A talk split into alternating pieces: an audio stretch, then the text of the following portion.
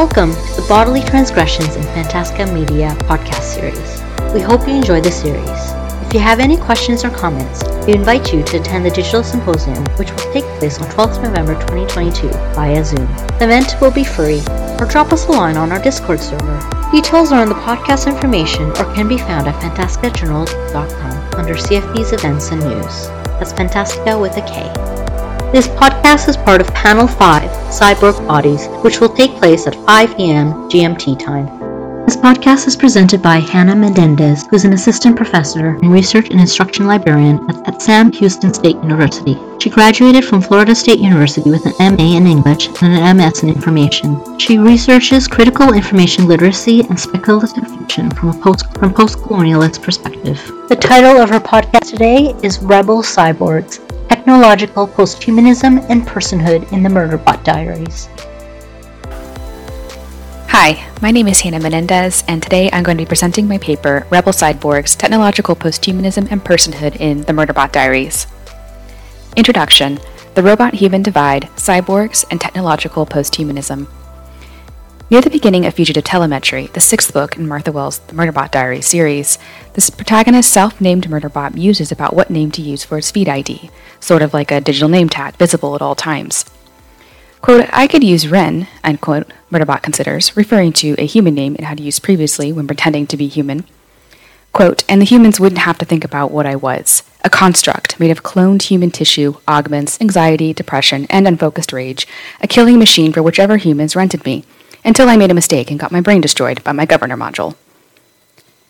Murderbot then considers using a hard feed address, a string of numbers similar to an IP address, as an ID, which would make the humans think of it as a robot. Ultimately, Murderbot uses as its ID simply SecUnit, the generic name for security constructs who are built and rented out by a security company in the corporation RIM, an oligarchical dystopia where most of the series takes place. By using SecUnit, Murderbot forces the humans on Preservation Station, a socialist almost utopia outside the corporation rim, to interact with it as neither a bot nor a human, but as what it is a bot human construct, what most in the science fiction field would call a cyborg. Murderbot is another entry in a long line of fictional cyborgs, some of which function as metaphorical warnings against the dangers of machines surpassing human intelligence and ability, while others represent a categorical other, denied personhood and autonomy, created for the purpose of endless labor.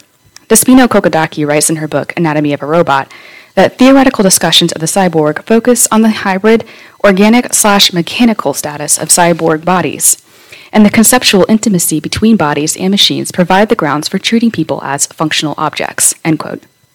Put more simply, cyborgs can represent the human fear that unlimited technological progression will create a future where everyone's personhood is defined by capitalism.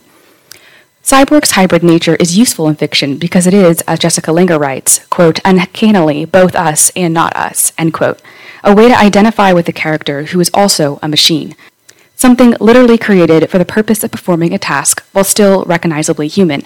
To quote Ryerson Thomas, Murderbot might not be human, but cyborgs and other artificially intelligent creations as proxies for thinking about humanity have been a staple of science fiction for decades. Murderbot's narration is a snarky monologue about its own awkwardness and relatable desire to watch television rather than interact with the difficult people it's rented out to protect. Yet Murderbot's funny and endearing characterization doesn't diminish the reality of the cyborgs in the corporation rim, that they are marginalized, neither given the rights and citizenship humans are entitled to, nor valued as a more expensive, larger processing capacity robot. Sec units are more or less considered cannon fodder, Murderbot describes the way it is trained for security is to throw itself at danger to protect humans, regardless of the jeopardy to its own life or safety. The hybrid nature of cyborgs is a common science fiction trope. Cyborgs are also an actual technological goal for many present day technologists, a goal related closely to technological posthumanism. Oliver Krüger writes that in technological posthumanism, robots and artificial intelligence are the future carriers of evolution and future progress. End quote. In other words, in technological posthumanism, humans are surpassed and eclipsed by the machine. Depending on which posthumanist you're talking to, this future could be seen as either a horrible dystopic future where the robots take over and crush us, think Terminator or The Matrix. Other technological posthumanists see the human brain as a primitive computer, and AI becoming autonomous means our human limitations will finally be eclipsed. Essentially, human technology will reach a zenith of progress, and AI are the inheritors of the last evolution of human brain power. If this sounds like Enlightenment philosophy, it should. In Wells's fiction, constructs, or cyborgs, are just one example of greater than human AI in a world which features superintelligent, embodied and non embodied bots, and several different kinds of cyborgs, including augmented humans, or humans who have special implants, granting them expanded mental or physical abilities. Murderbot is a construct, meaning its mind is primarily artificial intelligence, with human brain tissue mixed in, apparently to provide more mental flexibility and because it was cheaper. Despite the beyond human capabilities of artificial intelligence, Wells does not imagine that humans will be replaced, or that cyborgs are the inheritors of the inevitable march of progress, despite their greater than human intelligence. The Murderbot Diaries premise is a sharp critique of technological posthumanism's insistence on unlimited technological progression, and of arguments that such progression will result in humanity being replaced or deemed irrelevant. The series instead depicts a future technological world not unlike our present one where current AI and bio- biotechnology fields interested in the creation of cyborg bodies are, quote, mostly concerned with building profitable artifacts, end quote, Teresa Heffernan. Technological posthumanism's aims are tied to those of the corporate capitalism. However, cyborgs can't replace or eliminate humans in a system designed for specific humans to profit. Embodied AI is created, currently, for the purpose of labor exploitation, which makes it not at all inevitable that a future outcome will be any different, unless the system itself changes.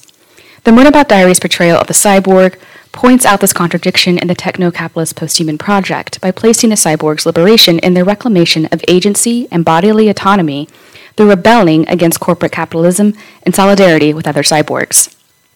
Part 1 Reclamation of Cyborg Agency and Autonomy. The portrayal of corporations in the Murderbot Diaries is entertaining in its very ridiculousness. They charge for absolutely everything, while their own products are as cheap as possible, including their constructs. Yet Murderbot's arc throughout the series demonstrates why claiming agency is so difficult under a corporate capitalist system designed to exclude cyborgs and often humans from the category of personhood. Sec units are repeatedly deemed as equipment and are, essentially, a node in a security network, which does double duty as both the advertised function, security and protection, and data mining the clients who are paying for that protection. Sec units and all other types of constructs are controlled using a governor module, which constantly monitors sec unit behavior. Murderbot explains that if the governor module detects any abnormal or unwanted behavior, it will send a, quote, power surge through sec units' brains that fries little pieces of our neurotissue, end quote. At the beginning of the series, Murderbot admits to having hacked its governor module and running faked code to hide that it's no longer under corporate control. All Systems Red, the first book in the series, opens with the sentence, quote, I could have become a mass murderer after I hacked my governor module, but then I realized I could access a combined feed of entertainment channels. End quote. Unable to leave corporate control on its own due to being constantly monitored, Murderbot continues to do its job even while it's technically a rogue unit, and mainly uses its hack to watch entertainment media and avoid humans as much as possible. Murderbot is contracted to protect a, a team of researchers from non corporate polity preservation while they assess resources on an uninhabited planet. The preservation team has little experience with sec units. They are wary of Murderbot at first, until a series of life threatening disasters forces humans and cyborgs to work together to uncover who is sabotaging their research mission. Unsurprisingly, the saboteur turns out to be a corporation. Throughout All Systems Red, Murderbot is surprised and often dismayed when the humans treated as a person. Dr. Mensah, the team leader, invites Murderbot to stay in the crew area of the habitat, the idea of which horrifies it. Later in the novella, Mensah has Murderbot ride in the main cabin of the hopper, presumably a plane, instead of in the cargo bay with the rest of the equipment, and Murderbot winces. Despite Murderbot's reluctance to consider itself a person, when it's presented with the opportunity to escape corporate control permanently, it does not choose to devote itself to the humans who provided that escape. Instead, Murderbot goes off on its own. At the end of All Systems Red, Dr. Mensah, the lead researcher, buys a cyborg from the security company out of gratitude and because she knows Murderbot's life is at risk if the company discovers it has hacked its governor module. After she explains to Murderbot that she didn't buy it because she needs protection, it asks her, quote, If people won't be shooting at me, what will I be doing? End quote. Mensah explains that on preservation, under her guardianship, it could pursue education for anything at once. Murderbot considers what it would be like to live on preservation without its definitive identity as a sec unit. Ultimately, it realizes, quote, I'd have to change, make myself do things I don't want to do, like talk to humans like I was one of them, end quote. Murderbot opts to avoid that contact altogether by going off on its own, drifting somewhat purposelessly, until it finds reasons to intervene in human or bot conflicts. Murderbot recognizes that even though guardian is a nicer word than owner, preservation would still not grant it full autonomy. To be a person on preservation would require Murderbot to behave as a human instead of as a construct. Despite this being a step up from being equipment under corporate control, it still chooses to claim agency on its own terms, separate from humans who want to mold it to their own idea of a person. Part 2 Rebellion against corporate capitalism and cyborg solidarity. While Murderbot has no real intention of becoming a rogue anti corporate agent upon separation from the preservation team, its motivation shifts after it comes to terms with how much the corporate agenda has negatively shaped its conception of its own personhood. In Artificial Condition, the second book in Wells' series, Murderbot hitches a ride on a space transport piloted by a highly sentient and intelligent bot, who Murderbot calls Art. While the two are watching media together, Art asks Murderbot why it doesn't like shows that feature sec units.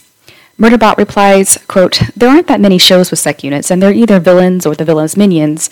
In the entertainment feed, sec units were what clients expected, heartless, heartless killing machines that could go rogue at any second for no reason. End quote. Murderbot's dislike of this depiction is directly related to its fear that the depiction is correct. It knows that in its past, prior to the beginning of the series, its governor module malfunctioned and it went rogue, murdering the humans it was supposed to protect. However, its memory hard drive was, ripe, was wiped afterwards, and it only vaguely remembers the events from remnants in its human brain tissue. In artificial condition, Murderbot returns to the mining installation where the mass murder occurred, in hopes it will know for sure whether or not it committed those murders willingly, because it is, at its core, a true murderbot, a machine only capable of killing, or if the events took place because of a technological malfunction. When Art questions why Murderbot needs to return to the mining installation, Murderbot explains, quote, I need to know if the incident occurred to a, due to a catastrophic failure of my governor module. That's what I think happened. I need to know if I hacked my governor module in order to cause the incident, end quote. Murderbot is so influenced by the representation of sec units in the media that it questions its own partial memory of the murder. Later in the novella, Murderbot discovers that its own that its governor module did malfunction along with several other sec units and bots, as a result of malware sent by a corporation trying to shut down a rival corporation's mining operation. SEC unit's supposedly murderous nature was a convenient scapegoat to cover up the corporation's sabotage attempt turned mass murder. The fear of the rogue SEC unit construct is a self replicating cycle in Wells's universe. Corporations create media featuring murderous rogue constructs, while they simultaneously create constructs with no free will who are built specifically for killing. By making sec units outside of corporate control into a frightening image, the corporation RIM makes it incredibly difficult for rogue sec units to exist independently of the safety they provide through a governor module. When Murderbot realizes how far it has internalized this characterization, it decides to actively work against the corporations responsible for both its creation and its repression. Murderbot's first attempt at taking on the corporations is investigating GrayCris, the corporation that sabotaged and attempted to murder the preservation team in the first book. This investigation has some unexpected consequences, but it also leads to the continued dissolution of the negative perception Murderbot has of its own identity. Murderbot emerges at the end of Rogue Protocol, the third novella in the series, with a data drive of proof of GrayCris's illegal activities which disturbs the GrayCris executive so much they kidnap Dr. Mensah and demand preservation drop their lawsuit, their lawsuit as ransom for her life. Naturally, Murderbot's next adventure is rescuing Mensah from evil corporates. At the end of Exit Strategy, the fourth book, Murderbot's hesitance to go with the preservation humans back to their socialist utopia demonstrates Murderbot's concern with his own agency. After Murderbot is invited to preservation, Pin-Lee, one of the humans from the original research team in the first book, gives Murderbot fake ID cards and money. When Murderbot asks why, Pin-Lee says, quote, because I want you to know that we're serious, that you're not some kind of prisoner or pet or whatever it is you think, end quote. Even while the preservation humans are encouraging Murderbot to choose their planet and safety from the corporation rim, they are mindful of Murderbot's desire to have the option to go off on its own any time it wants, enough to provide it with the means to do so. Presenting this option to Murderbot influences its eventual decision to trust the human. Exit Strategy ends with Dr. Mensah making an attractive offer to Murderbot, a documentary about sec units. He sa- she says, quote, There's been a small movement for a while in the Preservation Alliance to press for full citizenship for constructs and high level bots. A full account of your situation in your own words could be a great contribution. End quote. Murderbot finds this idea attractive, that it could be represented on its beloved entertainment media in its own words to counteract the negative images of sec units and to display the extent of corporate abuse against constructs. As Murderbot gains agency and exercises autonomy from humans, it by necessity has to develop an understanding of the disadvantages constructs are under as a whole.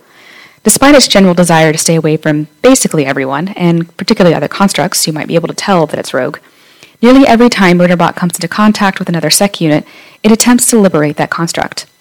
In Artificial Condition, Murderbot shares the code it used to hack its governor module with the Comfort unit, the sex slave version of constructs, despite the fact that the Comfort unit belonged to the story's villain and attempted to stop or kill Murderbot several times. In exit strategy, GrayCris Corporation sends a combat unit, basically a soldier slash assassin construct, after Murderbot and Dr. Mensah while they escape from her kidnappers. While the combat unit is in the process of trying to kill Murderbot, Murderbot offers to free it. Quote, I can hack your governor module, set you free. Quote, end quote, it says. When the combat unit doesn't immediately respond, Murderbot reflects on how difficult it is to accept the responsibility of agency. Quote, It was hard to come up with a decent argument for free will. When you're told what to do every second of your existence, change is terrifying. End quote. Murderbot has a surprising amount of compassion for a cyborg that is literally trying to murder it for no personal reason. In Murderbot's interactions with both of these constructs, it's able to look past the construct's immediate, violent actions and recognize that they too are being controlled by malevolent corporate powers. Murderbot sees an opportunity for solidarity with the construct plight and an opportunity for fellow liberation. In Network Effect, the fifth book and only full length novel in the series so far, Murderbot attempts to liberate another sec unit. While on another survey expedition with a different preservation research team, Murderbot once again has to save a bunch of humans, and it needs the help of a sec unit still under corporate control.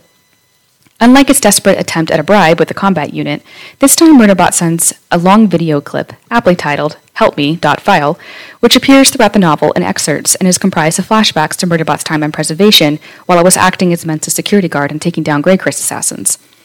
At the end of the video, Murderbot says to the sec unit, quote, I'm letting you see all of this because I want you to know who I am and what I can do. I want you to know if you help me, I'll help you, and that you can trust me. Now here's the code to disable your governor module. End quote. In its final word to the corporate sec unit, Murderbot makes the point that its liberation makes it different from sec units under corporate control, and that difference makes it trustworthy. Murderbot, importantly, sends a code to disable the governor module before the sec unit agrees to help Murderbot. Murderbot's I'll help you if you help me contingency is after the sec unit is free from corporate control. Murderbot's file before that point is a clear indictment of corporations being horrible and has lots of clips of GrayCris agents trying to murder people, but it also allows the sec unit to see what life is like after liberation, when it doesn't have a standard procedure and strict rules to follow, which is ultimately what persuades the sec unit to run the hack code and help Murderbot defeat the bad guys. The sec unit is able to see, essentially, what it's like to be a person and it has the opportunity to follow in the path of a fellow free construct, forming bonds of cyborg solidarity. Conclusion Cyborg personhood and corporate capitalism. Corporations, especially US corporations, have now tasked themselves with creating supposedly autonomous AIs and robots, though, as Karen Asp writes, quote, the pursuit of the autonomy of AI is compulsively driven by the rationality intrinsic to capitalist institutions, and thus by the systemic demand for profitability, end quote. Martha Wells riffs, sometimes cleverly and sometimes bluntly, this corporate compulsion to define autonomy and personhood of machines and artificial intelligence according to their ability to profit. Sec-unit cyborgs are fully sentient in the sense that they have complex personalities and inner lives, and have bodies that can move independently. However, they are more profitable when that personhood is denied, creating an army of diverse, smart, multi talented, durable slaves that are centrally controlled. While this is not an uncommon fictional theme, TV shows such as Westworld and books such as Ancillary Justice deal with the enslaved sentient and conscious robots or cyborgs in capitalist or imperialist systems. Wells' emphasis on corporate capitalism's connections to the development of cyborgs stems from present day technological posthumanism currently being advanced by corporate interests. Corporate capitalism's recognition of personhood, autonomy, and sentience will always depend upon profits, whether it's defining cyborgs, AIs, or the humans who provide labor. Andrew Pilsch writes that the definition of human is constructed. The human, quote, as an autonomous, rational, and self determining being, is not a natural fact, but instead constitutes a potent political myth, end quote. The point of the Murderbot Diaries, or at least the point of its techno oligarchical dystopic setting, is that as long as techno capitalists are the ones creating artificial people, whether cyborgs or other types of embodied AI, they will not be people at all, no matter how sentient, intelligent, or supposedly autonomous. Corporate capitalism can never produce people because if they do, they will simply redefine the terms of personhood in order to keep control. And those people will only ever achieve personhood outside of and against capitalism. That concludes my paper. Thank you for listening, and I look forward to hearing your questions and comments at the symposium.